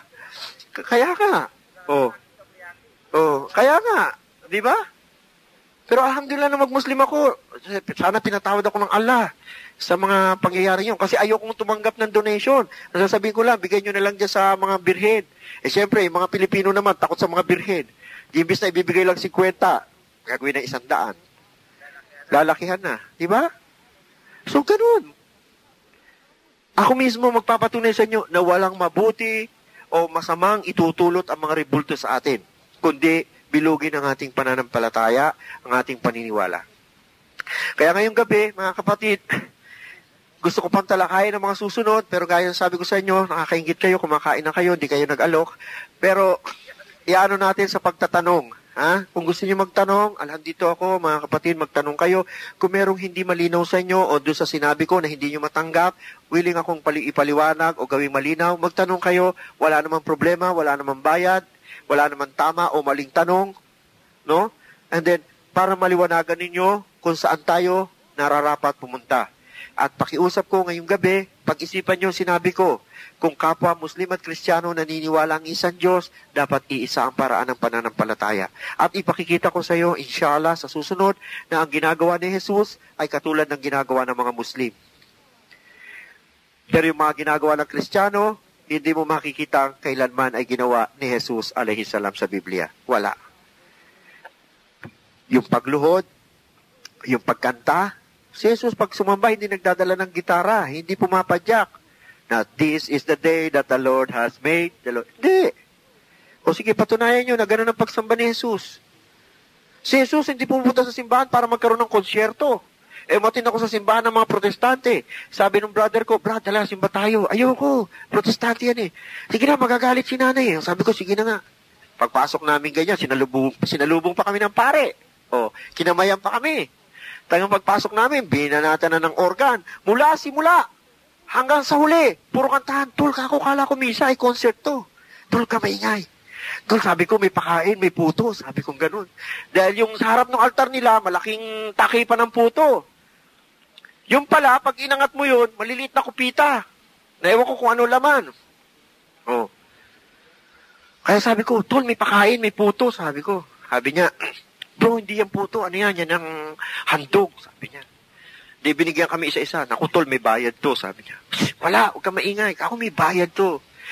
Wala. Tinatawanan ako ng brad ko. Eto na nga, pagkatapos namin no, sumunod na yung kasusupot. O sabi ko sa'yo, yan, may bayad na, ibayad mo ako, sabi ko. See? So, bagamat kiniken ko, ko yung brother ko kasi hindi na rin ako naniniwala sa relihiyon niya, sa protestante, pero dahil fraternity brad ko siya, kailangan magpakita ako ng pakikisama sa kanya. Pero nung maging Muslim ako, eh kahit sabihin niya pang magbrad kami, hindi pwede. Oh. Eh minsan ba naman eh, tol, sige na, kaya naman ako pumasok sa simbahan ng Iglesia ni Cristo dahil sa kagustuhan ko lang mag-usyoso. Abayin, magsisimba pala sila eh. Opo, siya nga po. Sabi ko, ano simba to? Iyak kayo ng iyak. Opo, siya nga po, opo. Kaya sabi ko, bro, kako, paano mo pinaniwala kako? Alam mo, halos pareho na tayo ng paniniwala, pero eh, bakit ganyan kayo magsimba? Ano, ano, ano kayo sa ministro? Oh. Kaya, yun ang ano ko, yun ang point ko, bro. So, alhamdulillah, sila ngayon nagtatanong, eh, di ba yung mga Muslim terorista yan? Tingnan mo sila, Abu Sayyaf, sila. Doon nila kilala ang Islam. Pero wag niyong husgahan ang Islam sa tao. Dahil ang Islam ang gumagawa sa tao at hindi tao ang gumagawa sa Islam. Oh. Ako rin, kaya hindi ko nalaman ang Islam sa Pilipinas. Oh. Dahil yung mga kaklase kong Muslim sa eskwelahan eh, bukod sa suplado, talaga hindi sila nakikisama sa Kristiyano. Magtanong ka lang eh, medyo pagalit pa. Oh. Eh, lalo na nung ako nag-aaral. Panahon ng fraternity war. Dahil law baby ako. Laki ako sa ikalalaki unlad ng bayan, disiplina ang kailangan. Lunti ang himagsikan ni Imelda Marcos. Paaral ako ng gobyerno. Lahat ng ito, mga kapatid, nasubaybayan ko kaya kung nagsasalita man ako sa inyo, hindi para maliitin kayo, no. Tanggapin niyo ito bilang i-correct ang mali ninyong paniniwala. At inshallah, kahit naman anong paliwanag ko sa inyo, kung hindi kayo gagabayan ng Allah, kung hindi kayo gagabayan at hindi pa kayo tinatawagan, ay natitiyak ko hindi kayo magmumuslim. Pero kaya magtataka kayo, bakit yung mga ibang kapatid natin, minsan lang makinig ng lecture, ah, gusto na agad magmuslim. That means, tinawagan na sila agad. Pero meron tayong mga kapatid talaga, kahit anong gawin mo, ayaw. At magsasabi pa, oh, tama naman yung Islam eh. Maganda naman yan eh. Walang masama sa Islam. Mas, agad Tsaka si Allah, tama naman yan eh. Pero bakit hindi siya mag-Muslim? Oo, naniniwala ako sa isang Diyos. Pero bakit hindi niya masabing ako'y sumasaksi na isa ang Diyos na dapat sambahin? Bakit? Eh kasi brother, sa Islam pala bawal ang alak. Bawal ang sugal. Oh. 'Di ba? Mahirap niya eh, brother, kasi alam mo naman, ito lang ang source ko eh. Eh, sweldo ko lang 800 a month. Dito lang ako kumikita sa pagbebenta ng satike. Sa pagbebenta ng tape sa bata, biro mo, 25 real, isang kopya. Eh, magkano lang ang tape? 10 real. Tubo na ako ng 15, tol. Di ba? Saka, tol, eh, ito lang ng diversion ko. Iniwasan ko na nga yung pusoy, kaya pa-ending-ending na lang ako eh. Oh, di ba? Pero pa i-justify, kaya hindi nila mag-Muslim dahil doon. So, ang batayan lang naman mga kapatid, yung pagtanggap mo sa Diyos. Kung tanggap mo na isa ang Diyos, mahal mo ang Diyos, at handa kang mamatay para sa Kanya, handa kang maglingkod para sa Kanya, doon tayo magsimula. Huwag natin pahirapin. Kalimutan mo yung alak, kalimutan mo yung sigarilyo, ang mahalaga tanggap mo siya. Dahil eventually, kung tinatanggap mo siya sa puso mo, makita mo, isa-isa mong mawawala yan. Isa-isang mawawala yan sa'yo. Nang hindi sa ito, nang hindi ka pupwersahin. Ikaw mismo sa sarili mo. Dahil kung mahal mo siya, sabi mo, oh, nakakahiya nga. Dahil ipatadaman niya yan sa'yo. Ako, nakakadalawang pakete isang araw. Pinakamababa akong gasto sa Pilipinas, dalawang libo sa beer house. Pero pa sa tips na nagsasayaw sa taas, pag ako medyo buwang-buwang, Di ba? Oh. Pero bakit lahat nawala? Uno, mahirap. Nawala ang heart. Nagsimula ako sa beer. Lesser of beer.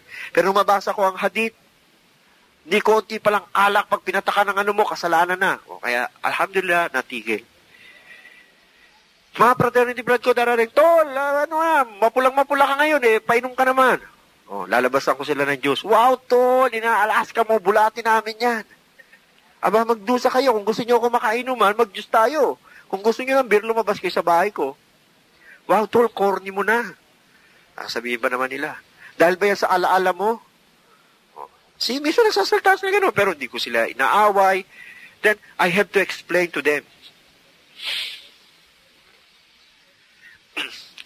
so, sige na bro, tanggapin nyo na. Masamang tinatanggihan niya. Lalamig. So, dito natin tapusin, mga kapatid, dahil baka yung iba hindi makakain, nakukonsensya. Di ba? Eh, i-open natin sa tanong, bro. Kung may gusto magtanong, magtanong. Kung wala naman, di tutuloy natin ang lecture, bro. Ah, meron ba? O, may mga tanong, bro? Sige na. Oo, sige, bro. Paano yung mga ibang sikto sa atin na hindi rin naniniwala ng Diyos Kristo? Atin? Kasi ang ang sabi kung nagbasa ka sa Quran, ang sabi sa Quran malinaw. Ah, walang tatanggaping ibang relihiyon ang Allah Subhanahu wa Ta'ala maliban sa Islam. Sapagkat sinabi niya, nung sabihin nga to, kung matatandaan nyo, nung, nung sa last day niya sa Arapat, nung sinabi niya ang kanyang kutba, yung last kutba niya na sinabi niya, sinabi sa kanya, na nireveal ng Allah Ta'ala na from this, on this day, I have perfected your deen and I have chosen al-Islam to be your deen. Sabi niya, actually yung, yung deen, hindi natin pwedeng isali na relihiyon. Kaya lang natin sinasali na relihiyon upang maintindihan ng mga hindi Muslim kung ano ibig sabihin ng deen. Actually yung deen, yung way of life, no? Yung way of life, yung kaparaanan ng pamumuhay. Kaya sabi ng Allah Ta'ala, ah, sa araw na ito ay pinili ko ang pamamaraan ng pamumuhay ninyo at pinili ko ang Islam bilang kaparaanan ng inyong pamumuhay. So itong sinabi niya. So nung malaman to ng mga tao, nalungkot na yung mga tao sapagkat alam nila mamamatay na ang propeta sapagkat complete ng revelation. So, dito, mula dito, sinabi ng Allah Ta'ala na wala siyang ibang tatanggapin na reliyon kundi ang al-Islam. At pinili niya na ang maging buhay natin ay sa kaparaan ng Islam. Kasi ang Islam, mga kapatid, kung paano mo ituring ang anak mo, kung paano mo ituring ang asawa mo sa kama at sa labas, kung paano mo ituring ang iyong kapitbahay, kung paano ka mamuhay, kung paano ka magdamit, kung paano ka magsalita, kung paano ka kumain, kung paano ka gumamit ng bathroom, kung paano ka gumamit ng anumang bagay na nilikha, ito ang Islam. Sapagkat ibinigay ng Allah Ta'ala ang kaparaanan. May hangganan. Pati ang paggamit ng CR, inutos sa atin kung paano. Pagkain, itinuro kung paano. Walang relihiyon na magsasabi sapagkat ang sabi nga ng Allah Ta'ala, ginagawa kong ganap, ginagawa kong perfect. Kaya, tinuruan tayong kumain sa kanang kamay. Diba? Tinuruan tayo kung paano tayo kakain, paano magdarasal bago matulog. Even paano matutulog. Itinuro. Even kung paano ka gagamitin mo ang asawa mo, itinuro. So, anong relihiyon ang makakapagturo nun? So, kaya kung sabihin ng Quran na ginawang ganap, may katotohanan. Ngayon, lahat ng ginawa natin dito, kaya niyang patawarin. Sabi ng Allah Ta'ala, lahat ng kasalanan, maliban sa isa, yung magpartner ka sa Kanya. Yung sabihin mo na siya ay may anak, na siya ay espiritu, o siya ay may kabahagi. Kaya, yung relihiyon na kumikilala kay Jesus bilang bahagi o kabahagi ng Diyos, hindi sila mapapatawad ng Allah subhanahu wa ta'ala at kailanman hindi sila makakapasok sa paraiso. Kasi walang pinagkaiba yan eh. Ha? Tutuloy ka sa bahay ko. Pagkatapos sisiraan mo ko. Sasabihin mo, may mismo maganda pang bahay. Eh, ba't ka papasok sa bahay ko? Di doon ka sa magandang bahay na sinasabi mo. Di ba? Ganon din yan. Sinasabi mong may Diyos, tapos kinikilala mo si Jesus bilang Diyos. Eh, doon ka kay Jesus. Di ba? Kaya, doon sa tanong mo, kapatid, yung mga tao na wala sa Islam, kahit kapatid mo pa siya, nanay mo pa siya, hindi mo dapat panginayangan. Kung sinabi mo ang katotohanan at hindi pinakinggan, at hindi sila makakapasok sa kalangitan. Eh may tanong pa dyan, bro. Eh paano naman yung kristyano na mabuti, na hindi gumagawa ng masama, naging matuwid, malinis, ha? palasamba, talagang religyoso, kaysa dun sa Muslim na nakikita namin sa Pilipinas, ha? Nagiinom, barumbado, mas mapalad pa rin. Mas may katawaran pa, pa rin yung Muslim. Bakit? Kasi sumasamba lang siya sa isang Diyos eh. Eh yung Kristiyano nga, simba ng simba, eh may katambal naman yung Diyos. Eh yun ang hindi niya kayang patawarin. Kaya doon nga natin masasabi, ang Diyos makatarungan. Hindi natin pwede sabihin, oh, kasi hindi nga siya Muslim, pero mabuti naman siya. Anong criteria mo? Parang naging mabuti siya. Di ba? Kahit na sabi mong nilublob ako sa tubig at spirito, at muli akong ipinanganak, hindi pa rin garantiya na makikita mo ang kalangitan o makakapasok sa kalangitan. Dahil hanggat nagtatambal ka, hanggat sinasabi mong si Jesus ang aking tagapagligtas, si Jesus ang daan patungo sa kaligtasan sa Diyos, sa konsepto ng paniniwala mo sa Diyos, then hindi ka makakarating sa paraiso. Pero kung sinasabi mong siya ang daan sa katotohanan, sa konsepto ng pagiging propeta o sugo, then meron kang kapatawaran at maaari ka makapunta sa kalangitan. Naintindihan, kapatid? Kaya ang kasalanang hindi mapapatawad ay yung magtambal ka sa Diyos. Ang sinabi mong ang Diyos may anak, ang Diyos ay Espiritu, o ang Diyos ay Ama. Yon ang hindi niya kayang patawarin. Di ba? May tanong pa, bro. Ha? May tanong pa, bro. Oh, sige, bro. Sige, bro. Bismillah.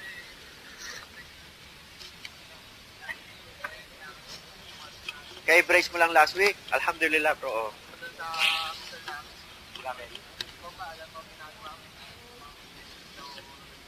Mm. Ay, ano sagot mo? Oh.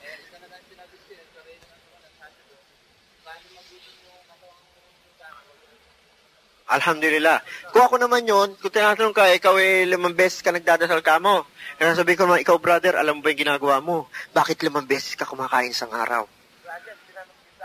Oh. Oh. Okay, ayan. Kung may nagtanong sa inyong ganyan, bro, ganito lang ang sabihin niyo sa kanya. At kung may kapatid tayong kristyano, gusto kong sagutin nila ngayon. Bagamat hindi sila maaari ang tinutukoy nyo, no? Okay, ang Muslim limang beses magsala, inuutos ng Quran, ah, ng Propeta Muhammad sallallahu alaihi wasallam. Dahil wala sa Quran yun eh. Di ba? Ang Propeta Muhammad ang ano, sa pamagitan ng hadith. Ngayon, ang Kristiyano, ilang beses inuutusang magdasal ng Biblia. Sige, sino makakasagot? Kristiyano, ilang beses?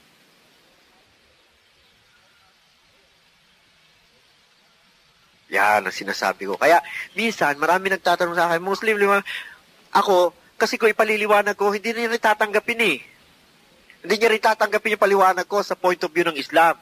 Kaya ang Kristiyano, pag ako tinanong gano'n, tinatanong ko sa kanila, bakit? Ang Kristiyano ba, ilang beses sinasabi sa Biblia? Sa aklat ng mga awit, ilang beses? Pitumput dalawang beses. Sa Salmo, ano sinasabi? Manalangin ng walang patid. O sinong matapat ditong Kristiyano makakapagdasal ng manalangin ng walang patid? O sumamba ng walang patid? Di ba? Wala. Sabi nga, ba't ba kayo mga Muslim? Ito pang, ako naman sa akin, ba't ba kayo mga Muslim tumutuwad? Yon. Umahalik sa lupa. Sabi ko, kapatid, alam mo, masasagot ko yan eh. Pero anong epekto sa'yo? Eh, ikaw naman, tanungin kita, bakit kayo mga Kristiyano tumatayo, lumuluhod, umuupo?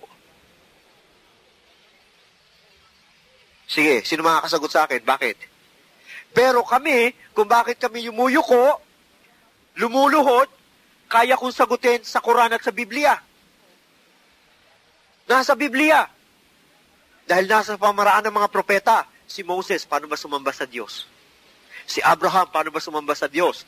Si Jesus, paano ba sumamba sa Diyos? Hindi mo makita si Jesus dala-dala gitara at kumakantang, This is the day that the Lord has gone, o kaya yung, Praise the Lord, Hallelujah. Hindi mo makita yun. O, eh bakit pag ang mga Muslim gumagawa ng pagruko, ng sudyod, para bang katakataka sa kanila? Samantalang may batayan. Ito nagpapatunay na ang ginagawa ng mga Muslim ay ang ginagawa ng mga propeta. Si Aaron at si Moses, inutusan ng Diyos, bago maghugas, ah, bago pumunta sa tabernakulo, ay kailangan maghugas ng kamay at paa sa Deuteronomo. Diba? Si Moses, inutusan ng Diyos na alisin ang sapin ng paa sa aklat ng Exodus sapagkat ang kanyang tinatapakan ay banal na lupa. Ang Kristiyano ba, pag pumapasok sa banal na simbahan nila, naghubad ng sapatos o ng sapin sa paa? Hindi. Bakit? Sinabi ba sa mga Kristiyano na pagpunta ka sa banal na simbahan, dalhin mo ang sapatos mo? Hindi. Pero inutos kay Moses, alisin ang sapin sa paa sapagkat kanyang tinatapakan ay banal na lupa. Kaya ang mga Muslim, pagpapasok sa kanilang masjid, sapagkat ito ay banal, inaalis ang kanilang sapin. Kahit na ribok, kahit na ano pa yung sapatos niya. Ah, ano ba yung mamahaling yung sapatos? Dr. Martin, kahit yung pa, iiwan niya yun. Pero subukan mong kristyano, wow, baka madekwa at mawala. Oh, di ba? Oh. So itong patunay, bro. Kaya nga sabi ko, kung naniniwala kayo sa isang kaparaanan, doon tayo sa isang kaparaanan. Dahil ang lahat ng ginagawa ng Islam ay ayon sa katuruan mula kay Adan hanggang kay Jesus at hanggang sa huling propeta Muhammad sallallahu alaihi wasallam. Wala kaming binago. Di ba? Eh, minsan nga may nagtanong sa akin eh, Brother Muhammad, sa dinami-dami ng relihiyon, ano ba ang totoo? Yan. Ano ba ang tunay? Sabi niya. Di ba? Siguro, hindi niya, na, hindi niya na ako mabara. Wala na siyang matanggap na tanong. Eh, gusto na lang niya akong asarin siguro. Kaya sabi niya, eh, sa dinami-dami ba? Yung Islam, yung ano, alin ang tunay? Paano ba natin malalaman ang tunay? Di ba? Paano natin malalaman ang tunay? Sabi niya, paano natin malalaman ang totoo? Kako kapatid, apakaganda ng tanong mo. Pero bago ko sagutin, kailangan maintindihan muna natin yung tanong mo. Pag sinabi mong totoo, ano ba ibig sabihin ng totoo? Oh, ano yung tunay? Di ba? Kasi kung hindi natin malalaman ang kahulugan ng salita, hindi natin malalaman kung anong sagot. O, sino makakapag-define ng totoo? Anong kahulugan ng totoo? Yan. Ano ba ang tunay? Sabi niya. Di ba? Siguro, hindi niya, na, hindi niya na ako mabara. Wala na siyang matanggap na tanong. Eh, gusto na lang niya akong asarin siguro. Kaya sabi niya, eh, sa dinami-dami ba? Yung Islam, yung ano, alin ang tunay? Paano ba natin malalaman ang tunay? Di ba? Paano natin malalaman ang tunay? Sabi niya, paano natin malalaman ang totoo? Kako kapatid, apakaganda ng tanong mo. Pero bago ko sagutin, kailangan maintindihan muna natin yung tanong mo. Pag sinabi mong totoo, ano ba ibig sabihin ng totoo? Oh, ano yung tunay? Di ba? Kasi kung hindi natin malalaman ang kahulugan ng salita, hindi natin malalaman kung anong sagot. O, sino makakapag-define ng totoo? Anong kahulugan ng totoo? Yun, hindi nagbago. Yun ang totoo. Dahil ang ginto, pag sinangsaw mo sa suka at namuti, hindi siya totoo. Hindi siya lantay na ginto. Peke siya. So, ang tunay na reliyon ay yung hindi nagbago. Yan. Di ba? Kasi kung sa, kaya kong sagutin yon, ang tunay na reliyon, Islam. Uy, sasabihin mo, Islam lang reliyon mo. Pero doon natin ngayon gawin ng batayan. Yung relihiyong hindi nagbago.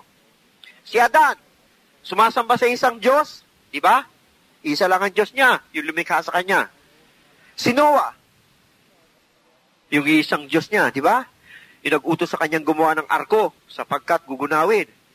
Kay Lot, yung nag-utos sa kanyang lisanin ng Sodom at huwag lilingon sapagkat gagawin niyang asin ang sino man lumingon. Di ba? Kay Abraham, sino ang Diyos ni Abraham? Ang isang Diyos. Ha? Di ba? Kay David, kay Solomon. Okay. Kay Jesus. Di ba? Isang Diyos. Ngayon, pagkatapos na ni Jesus, si Jesus na ang ginawang Diyos. Di nagbago na. Pagdating sa Kristyanismo, iba na, nagbago na. Dahil nung panahon ni Jesus, isang Diyos. Eh, nung panahon na ng Kristiyano, si Jesus na Diyos. Nagbago. So, hindi ito tunay na relihiyon. Dahil nagbago eh. Pagdating kay Muhammad, sallallahu alaihi wasallam, ano ang sabi ni Muhammad? Nibigay revelation sa kanya, Kul huwallahu ahad. Ang ala ay nag-iisa, sabihin mo, Muhammad. So, hindi nagbago. Kay Propeta Muhammad sallallahu alaihi wasallam, isa pa rin Diyos, ganun kay Jesus, ganun kay Abraham, kay Lot, kay Noah, kay Solomon, kay David, hanggang kay Adan, isa ang Diyos, hindi nagbago. So itong tunay na reliyon, yung hindi nagbago. Pero sa Kristyanismo, nagbago. Bakit nagbago? Dahil si Jesus ang naging Diyos. Imbes na yung sa isang Diyos. Kaya, definitely, hindi Kristyanismo ang tunay na reliyon dahil ito ay nagbago. Di ba? So, anong tunay na reliyon? Yung reliyon na hindi nagbago mula sa panahon ni Adan, isa ang sinamba hanggang sa kasalukuyan, isa pa rin ang Diyos na sinasamba at ang relihiyon na yan ay ang al-Islam sapagkat ang al-Islam ang pagsuko at pagsunod at pagtalima sa isang Diyos.